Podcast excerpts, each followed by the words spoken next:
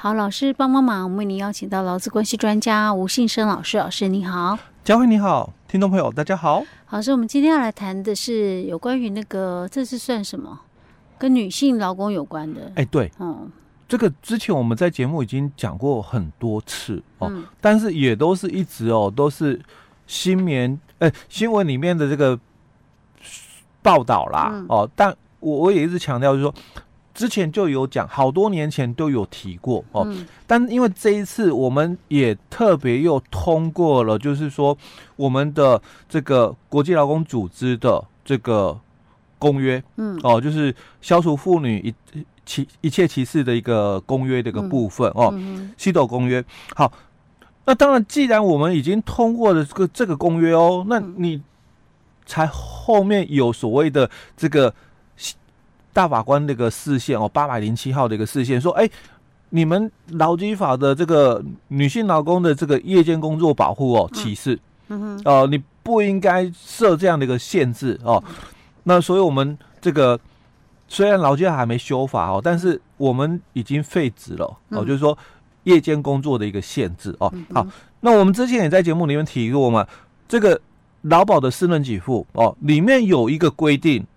很不应该，因为它是歧视女性的劳工他说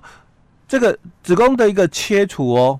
应该是属于生殖器的一个这个私能但是它限制的说你是45岁以下的这个女性的被保险人你做这个手术的话你才符合私能条件那你如果是超过了45岁你来做这个手术就是你把可能这个子宫摘除了或者是卵巢切除一边还是两边都可以了那他说你是45岁以后再做这个手术就不算这是原本的规定原本的规定那我们之前在节目也讲过，好多年前我也看过，一直在讲说这个规定不可这个规范那应该要这个取消才对，好多年前我就看过但是我们的私能给付一直没有动就没有改一直强调说这个应该要删除这个应该要删除包括这个主管机关自己也都这样讲这个要删除，但我们的这个私能给付的条件一直没变就是在我们的这个私能给付里面这个第7项里面的就有一个7至41里面提到这个生殖器这个遗存这个显著失能的一个部分那它里面就提到什么叫做遗存这个显著的一个失能那他就谈到了假如你是这个未满45岁那原有的生殖能力因为这个伤病割除两侧的卵巢或者是子宫，或者是因为放射线或化学治疗导致不能生育，所以他这里强调了45岁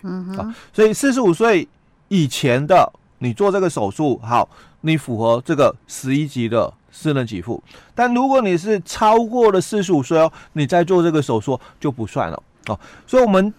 在这个通过了这个西斗公约之后那一直在强调说那你不应该有这种歧视所以我刚刚就讲女性的以前的3E的夜间工作保护也讲说这个违宪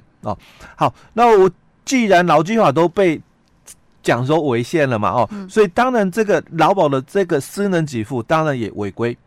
你不应该有这个年龄限制所以也取消但之前也有听过但一直没动作那这一次今年对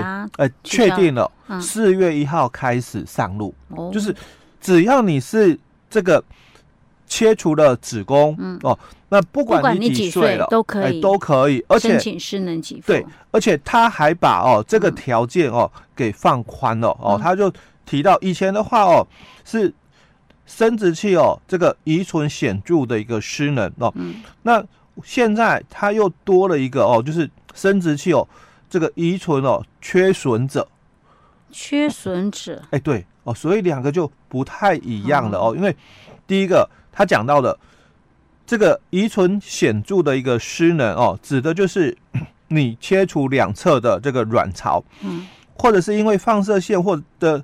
者是化学治疗那丧失这个机能的那跟之前的哦是一样的哦，取消了45岁的限制哦，都是讲到原有的生殖的能力，因为伤病切割哦，那两侧的卵巢或子宫哦，或者是这个放射线或化学治疗导致不能生育嘛哦，那跟新的哦就是少掉了45岁的一个限制哦。好，那缺损呢，因为这个是多的。哦，多出来的哦，之前 是新增加的，对，之前是11级的给付嘛，那现在多了这个缺损哦，12级的一个给付哦，好，所以他就提到了哦，那所谓的生殖器哦，遗存缺损的哦，他就提到了因伤病割除子宫的，好，那跟前面的哦有什么不一样吗？因为前面他是提到哦，因这个割除了两侧的卵巢，哦，那所以我们这次就把旧的那个条件里面哦，本来是讲说哦，你因伤病哦割除两侧卵巢或者是子宫嘛，哦，所以他把这里哦就分开了，假如你是切除了卵巢的，那属于11级的，哦，显著的这个失能，那假如你是割除子宫的，那你就属于遗存缺损，哦，11级跟12级，早期的话是。把它归在11级限制嘛，45岁以下的做这两个动作的一个处理处置的话哦，那只要符合45岁以下都是属于11级的失能。那修正之后排除了年龄，但是把这两个做了一个区隔哦。假如是一个是割卵巢，一个是割子宫，哎，对，那一个是11级的，一个是12级的哦。哎，数字越小是越严重。哎，对，11级越严重哦。那或者是你是单侧的卵巢，因为我们之前的是两侧卵巢嘛，那如果你只是切除单侧嘞，所以单侧的话就属于遗存缺损。哦，它有就是你不是那么整个完整性的。哎，对，哦，所以程度上就有点不太一样哦，就跟之前的，因为。之前的话，它比较严格一点，那还限制了45岁以下，那这一次的修正之后取消了嘛，不能够有年龄歧视哦，但是就病情的一个处理的一个程度哦，有不一样的一个状况，所以分了又11级跟12级出来。是，可是老师，那问题是，他虽然没有年龄限制，但是你必须要是劳工身份的才行啊，对不对？哎，对。如果说像有一些可能他是有因为一些疾病或怎么样，他可能在还没有是劳工身份的时候，好，来那个就已经切除了子宫或卵巢了，这样不管。哦，之前就有。对对啊，但如果假设他等到他后面去上班工作了，可以。申请吗？可以事后再申请。一般来讲，这种都排除了哦，不行哦，就是说，应该是讲说你有被保险人身份啦哦，那他可能在还没有这个被保险人的身份以前，可能就做了这些的动作哦，就做这些手术，那当然就不能够事后就排除，因为其实他在规定里面有讲保险效力。开始后哦，停止前哦这一段期间的，所以你要是年纪很大，你已经实际上你已经申请退休了，你之后再去做这些手术，当然也不行了，对。哎，只要你还没退劳保，哎，对，因为修法之后嘛，对，只要你还没退劳保，不是跟年龄完全没关系的，还是有关系。就你不能不跟年龄没关哦，因为。你退劳保是因为你已经不再具备被保险人的身份了，哦，所以跟年龄没关。对，所以如果说假设我今天没有工作，我变成国保了，那我也不行哦，对不对？对，因为他要的是被保险人哦，所以如果说是60岁再做这个手术哦，因为我还没退休，我还有这个被保险人的身份，那基本上哦，虽然是60岁再做这个手术哦，他还是可以申请哦，是。